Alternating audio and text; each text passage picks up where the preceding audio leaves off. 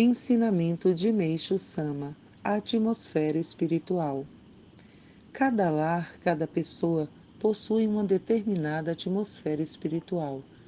Existem lares, lares cálidos e amistosos. Outros dão a sensação de desconforto, de solidão e até de frieza. A atmosfera de qualquer lar reflete a atitude das pessoas que o compõem. Num lar, num lar prevalece o amor e a compreensão, no outro, o egocentrismo e a falta de consideração. Há pessoas em cuja presença temos uma sensação de bem-estar e outras junto das quais nos sentimos desconfortáveis e doentios. São as suas qualidades mentais e espirituais que produzem tais efeitos em nós. As igrejas são regidas pelo mesmo princípio. Algumas crescem rapidamente, outras não.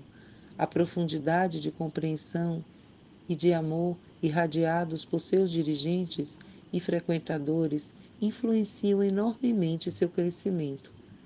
Onde existe muito amor, a luz é intensa, as pessoas são para ela atraídas e as igrejas crescem naturalmente. A localização e as dimensões têm certa influência certamente, mas a elevação realmente é fundamentada na comunicação espiritual e não apenas na aparência.